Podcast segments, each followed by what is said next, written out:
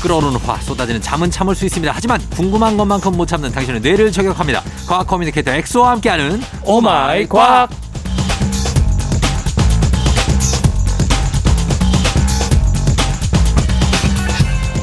과학 알려주기가 가장 쉬웠어요. So easy easy science. 과학 커뮤니케이터 과학과 엑소 어서 오세요. 안녕하세요. 뇌는 소 섹시. 과학은 소 이지. 과학 커뮤니케이터 엑소입니다. 반갑습니다. 뭐, 뭐 아침부터 뭐 뇌는 뭐라고? 소 섹시. 아 뇌 생남이라고 하잖아요, 요즘에는. 그렇죠. 그래서 제가 근데 뭐 뇌만 그래서 참 그게 문제예요. 그렇죠. 이제 뇌가 어. 제가 아주 이쁘더라고요. 그러니까 다른 다른 부분도 좀 이렇게 아, 좀 그랬으면 좋겠는데. 예. 네. 어, 뭐 아무튼 뭐 뇌만으로도 예. 뭐 그안 보이니까 근데 아, 그쵸. 그래서 어. 제 그 MRI를 보여드리고 싶은데 아 그거를 그- 예전에 한번 제 뇌가 어떻게 생겼는지 너무 궁금해가지고 어. 그 대학교에서 이런 뇌과학 실험하는 게 있거든요. 예. 그래서 제가 자원을 했어요. 어. 이렇게 시험 실험을 하면은 예. 뇌 스캔한 단면 사진을 표면 사진의 모양을 어. 원본 파일로 보내줄 수 있겠다. 그래 그래. 그래. 그래서 제가 이렇게 딱 이렇게 찍어봤더니 예. 실제로 좀 그 과학 쪽과 관련된 부분이 어, 어. 좀 더 주름이 많은 것 같은 느낌적인 느낌 어. 어, 그런 것들을 봤죠. 그래서 뭐 그래서 제 뇌는 잘생겼다. 어. 그래, 잘났어. 잘났어. 아, 참. 아니 뇌만 근데 뇌만 아니 근데 뭐 엑소가 점점 네. 약간 좀뭐 나이가 들어가면서 네. 점점 좀 분위기도 있어지고 아 감사합니다. 어 그래서 제가 볼 때 올해 한 뭐 봄 여름쯤에는 네. 이제 애인이 생기지 않을까 아. 그러니까. 그런 생각이 듭니다. 형 이렇게 네. 헛된 희망을 이렇게 주시면 또 아니 아니 아니 진짜로. 진짜로. 예, 어떤 우연한 기회에 네. 어, 누군가를 만나게 됩니다. 그 저는 그렇게 자만추를 원해서 예. 자연스러운 만남을 추구해서 어. 그렇게 했더니 거의 한 3, 4년간 네. 아무도 없던데요.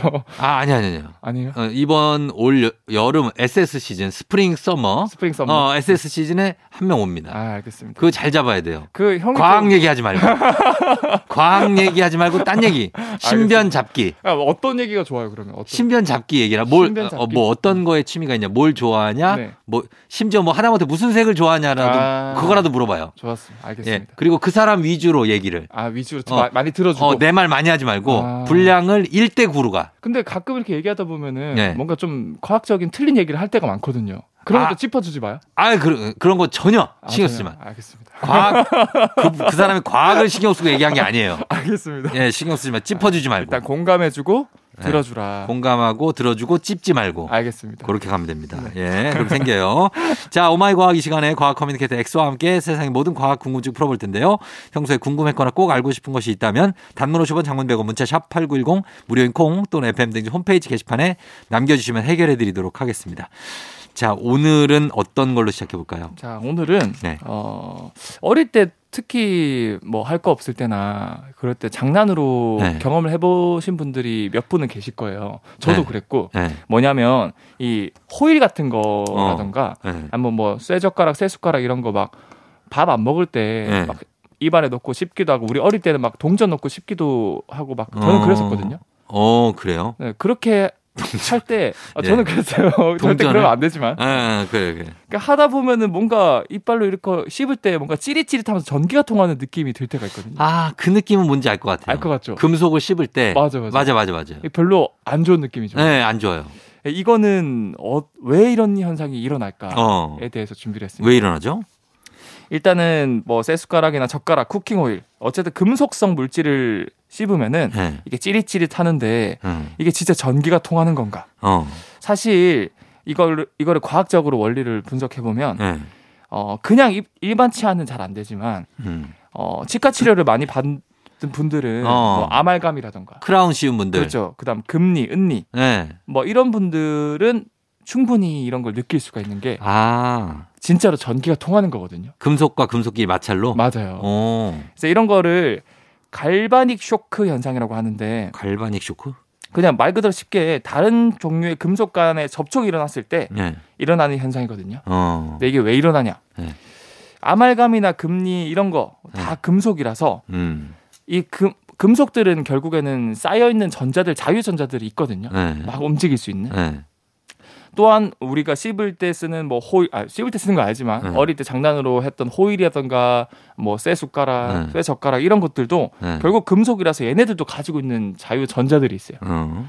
근데 만약에 이 호일이나 쇠젓가락이 가지고 있는 전자들의 양이랑 네. 그다음 치아의 아말감이나 아니면 금리가 가지고 있는 전자 양이 비슷하다. 어.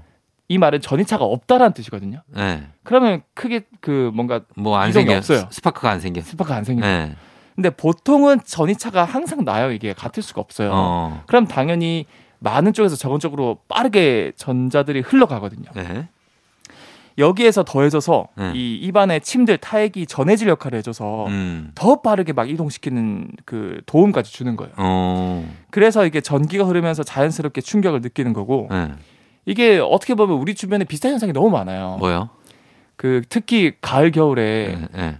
차 문 열기 좀 두렵잖아요. 정전기? 그렇죠. 그쵸 정전기 있죠. 네. 정전기도 결국엔 전이차 때문에 전류가 순간적으로 빠르게 흐르면서 어. 지릿하는 거거든요. 아 그래요? 그래서 뭐 쉽게 정리하자면 네. 입안에서 생기는 일종의 정전기 같은 현상이다라고 어. 생각하시면 될 것 그러면은 책받침으로 머리 문지르면 왜 정전기 생겨요? 머리가 이렇게 뜨잖아요. 네. 책받침에 붙어가지고. 같아요. 네네. 그거 왜 이렇게 올라가는 거예요? 그것도 이렇게 계속 문지르면 마찰이 생기면서 네. 어, 한쪽으로 그, 그 자유전자들이 이동을 해요. 그러면 음. 이제 한쪽은 마이너스가 많이 되고 다른 한쪽 플러스가 많이 되면서 네.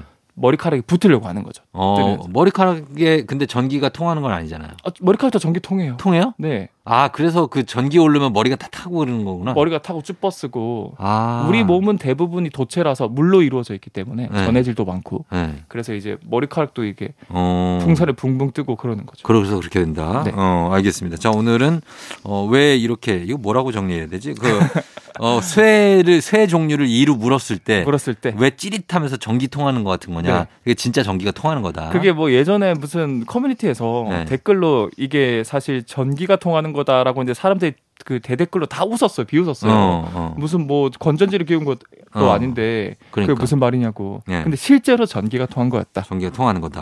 네. 알겠습니다. 자, 음악 한 곡 듣고 와서 다음 궁금증 풀어볼게요. 자, 요겁니다. 예, FX. 일렉트릭 쇼크. 트레저 오렌지. FM 댕진 3부 함께하고 있습니다. 자, 오늘은 과학 커뮤니케이터 엑소와 함께 과학에 대한 궁금증 풀어보고 있는데, 아까 치아 얘기가 나와서 말인데, 그 양치질을 하고 나면, 네. 왜 귤이나 사과 같은 거 먹으면, 왜 이렇게 맛이 안 나? 아 그리고 또 소- 오히려 더 먹 맛이 이상하잖아요. 안 먹는 이만 못해. 맞아 먹기 두려워지죠. 예. 그래서 이게 맛이 왜 이상해지냐. 치, 그, 그, 저기 치약 맛 때문에 그런 거 아니에요?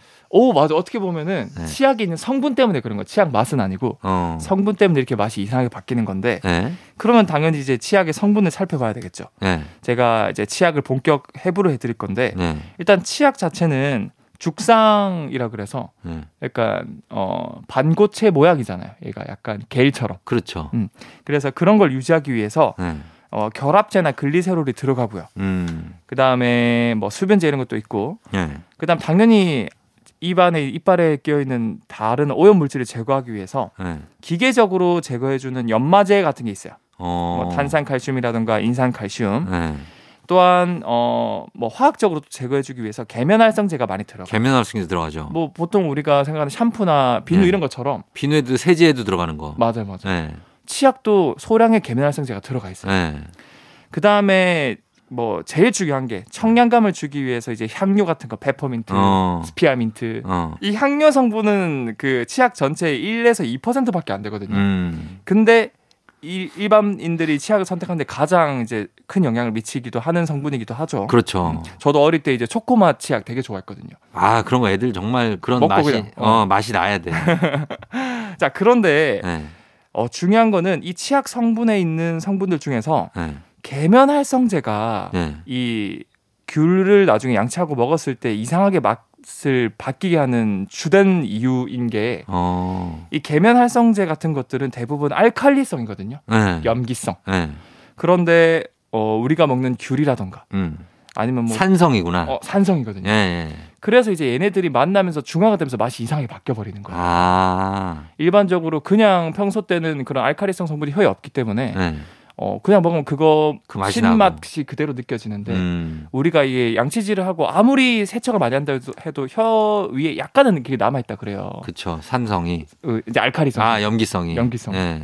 그래서 그런 것들 때문에 좀 맛이 쓰게 느껴지기도 하고 음. 여기서 더해서 우리가 평소 때는 네. 우리가 뭐 먹었던 먹었을 때 혀 혀 위에 이물질이라던가 어. 아니면 뭐 침 같은 것들이 자 코팅이 돼 있어가지고 그렇죠. 이 맛을 느끼는 미뢰가 어느 정도 좀 둔감하게 맛을 느낄 수 있거든요. 어. 근데 양치질을 하면은 네.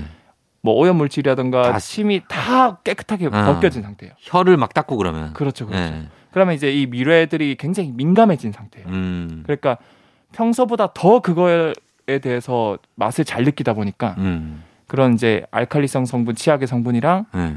귤이라던가 이런 뭐 오렌지 주스 이런 거를 같이 먹었을 때 바뀐 맛이 더 강렬하게 느껴져요. 아, 그렇구나. 네. 어, 그런 내용입니다. 네, 왜 이렇게 쓴맛이 나냐면 침은 알칼리성. 그렇죠. 그런데 이 먹는 과일들이 사과나 귤이 다 산성이니까 맞아요. 유기산들이라서. 네, 만나면은 이렇게 약간의 쓴맛이 느껴지는. 그렇죠. 그래서 이게 어떻게 보면 맞는 말인 게 음. 치약 성분이 그대로 있어도 일반적인 음식 뭐 라면이라든가 이런 거 먹으면 크게 맛 차이가 없거든요. 어. 어, 구- 꼭 이제 산성 성분 네. 어, 그런 것들을 먹었을 때 맛 차이가 나기 때문에 음. 어, 이게 맞는 말이다. 알겠습니다. 자, 저희는 음악 듣고 와서 또 궁금증 살펴볼게요. 음악은 오렌지 캐러멜 나처럼 해봐요.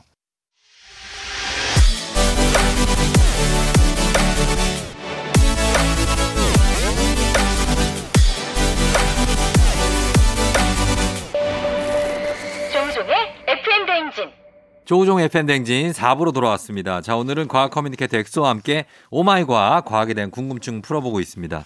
아, 이번에 궁금증 풀기 전에 제가 네. 궁금한 거 평소에 네. 적어왔어요. 사람 눈동자가 네네. 왜 어떤 사람 가- 검은색, 네. 어떤 사람 갈색, 어떤 사람 파란색, 아, 뭐 그런 말도 있죠. 뭐 금발의 파란 눈, 어, 뭐 이런 말도 있고. 회색, 막 이게 왜 눈동자 색깔이 다 다른 건지. 결국에는 이게 사람이든 동물이든 색깔을 나타내는 거는 색소거든요, 색소. 음. 근데 우리가 보통 사람 몸에 있는 색소 하면 가장 떠오르는 게 네. 무슨 색소죠? 형 뭐. 기억나는 거 있어요? 머리카락에 있는 네, 멜라닌 색소. 그렇죠, 멜라닌 색소. 이 멜라닌 색소가 네. 빛을 흡수해 주는 역할을 하거든요. 어. 근데 빛을 많이 흡수하면 많이 흡수할수록 네.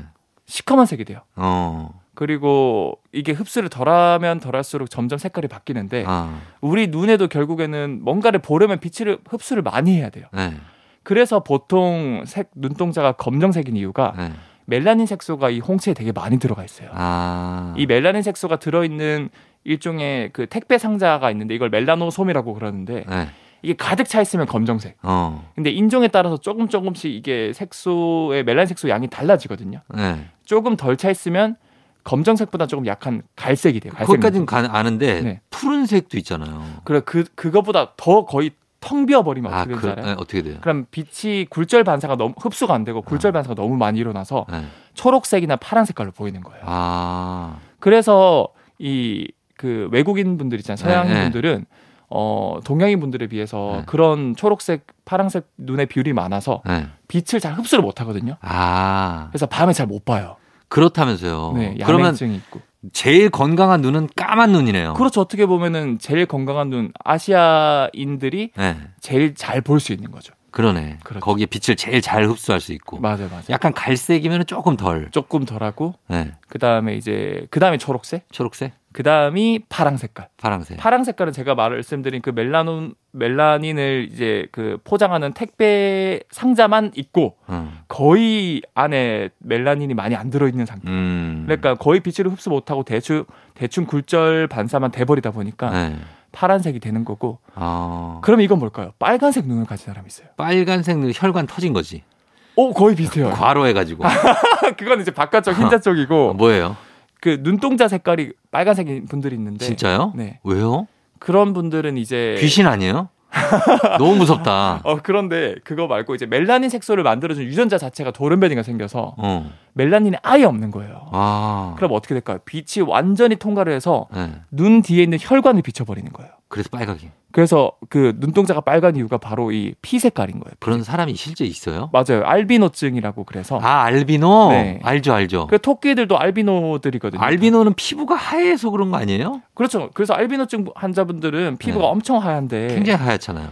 그 눈 자체는 피부처럼 이렇게 두껍지가 않기 때문에 투명한 어떻게 보면 아, 그래서 아. 빨간색으로 보이는구나. 네. 그래서 다 통과를 하기 때문에 네. 이제 혈관이 비쳐서 빨갛게 보이는 거죠. 아, 알겠습니다. 이게 좀 궁금했는데, 여기 약간 연결이 될까 모르겠는데, 지금 여기 지문하고도, 네. 어, 홍채 인식 지문 뭐 이런 게 나오길래. 아, 그렇죠. 그렇죠. 홍채 인식 지문 인식. 예, 어, 이건 뭡니까? 일단 스마트폰에 지문 인식 질문이 나와서 네. 왜냐하면 이게 뭐 어디 건물 출입할 때도 지분 인식 요즘 많이 하기도 하고 그렇죠. 많이 하죠. 그 다음에 뭐 스마트폰에서도 그 스마트폰 예전에 뒤쪽에 손가락 대서 그 지문을 풀기도 하고 음. 요즘에는 그냥 화면에 네. 올리기만 해도 풀리긴 풀리죠. 하거든요. 네. 어 그래서 이런 거는 원리가 뭘까? 어. 이 작은 기계에 어떻게 이런 첨단 장비가 들어갔을까? 네. 이런 질문이 나와서 제가 정리를 해드리려고 가지고 왔는데 음.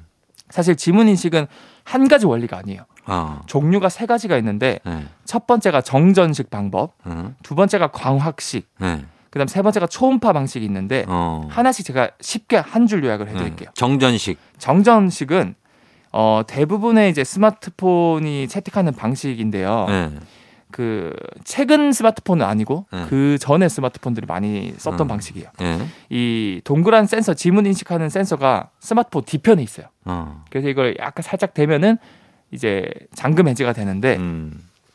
이건 이제 정전식 센서는 이제 이 지문의 파인 부분에서 나오는 전기 용량이 다 다르거든요 어, 조금씩. 어. 네. 그래서 이게 지문에서 나오는 전기 용량의 차이를 이용해서 음. 아 이 사람이 어, 지금 스마트폰의 주인이구나. 아 이거는 음. 다른 지문이구나. 어. 이런 것들을 파악할 수 있다 그래요. 다 달라요 사람마다. 맞아 다 달라요. 어. 정전식은 지- 각각의 지문에서 나오는 전기 용량의 차이를 이용해서 음. 어, 본인인지 아닌지를 판단하는 거고 그렇게 하는 거고. 이제 두 번째 광학식은 네. 말 그대로 광학이니까 빛을 사용하겠죠. 그렇죠. 이거 이제 첩보 영화에서 흔히 보이는 방식인데 네.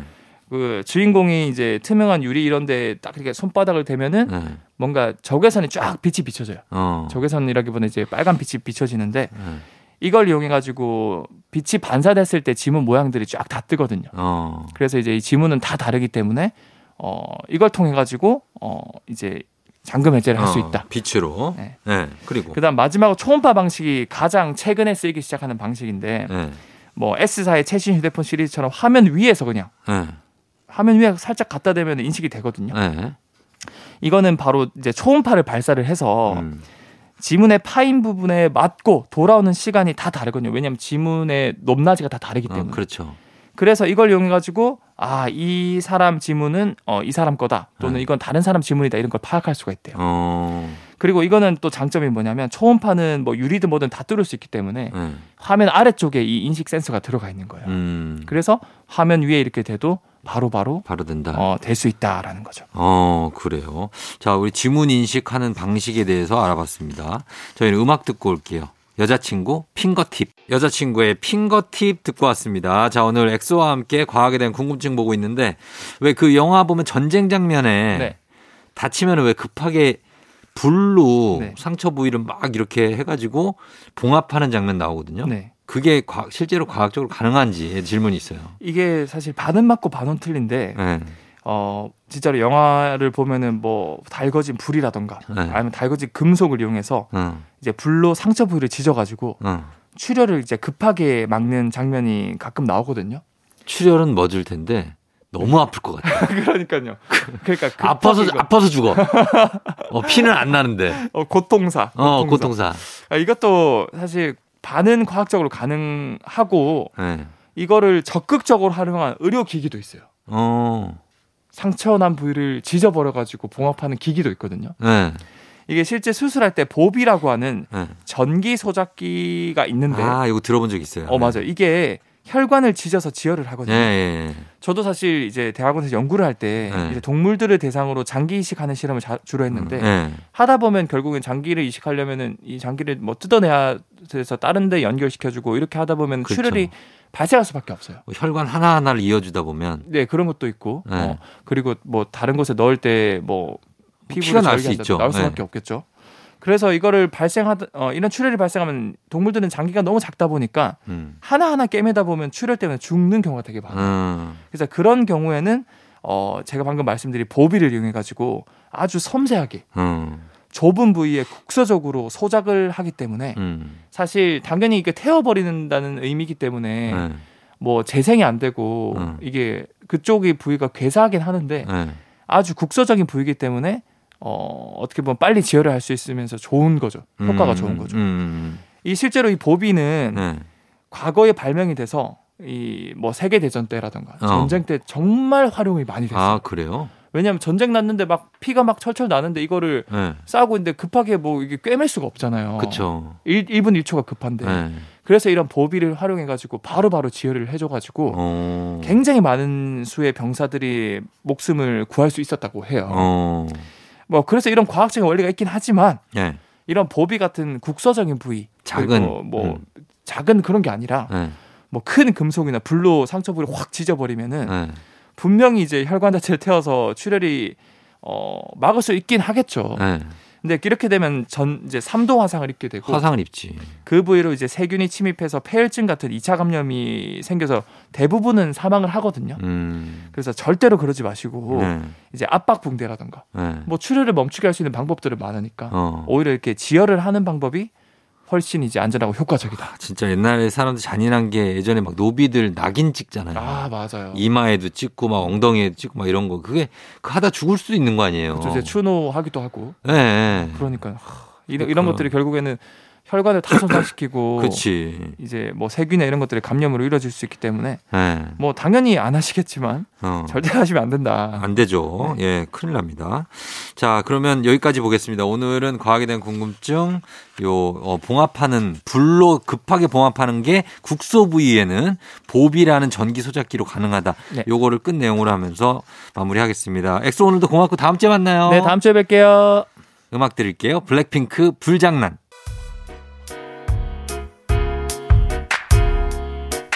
투애니원 아파. 내가 준 신발을 신 FM 댕진 이제 마칠 시간입니다. 오늘 끝곡으로 윤미래의 행복한 나를 윤미래 버전으로 이거 원래 에코 노래죠. 이 노래 듣고 마무리할게요. 여러분 오늘도 골든벨 울리는 하루 되시길 바랄게요.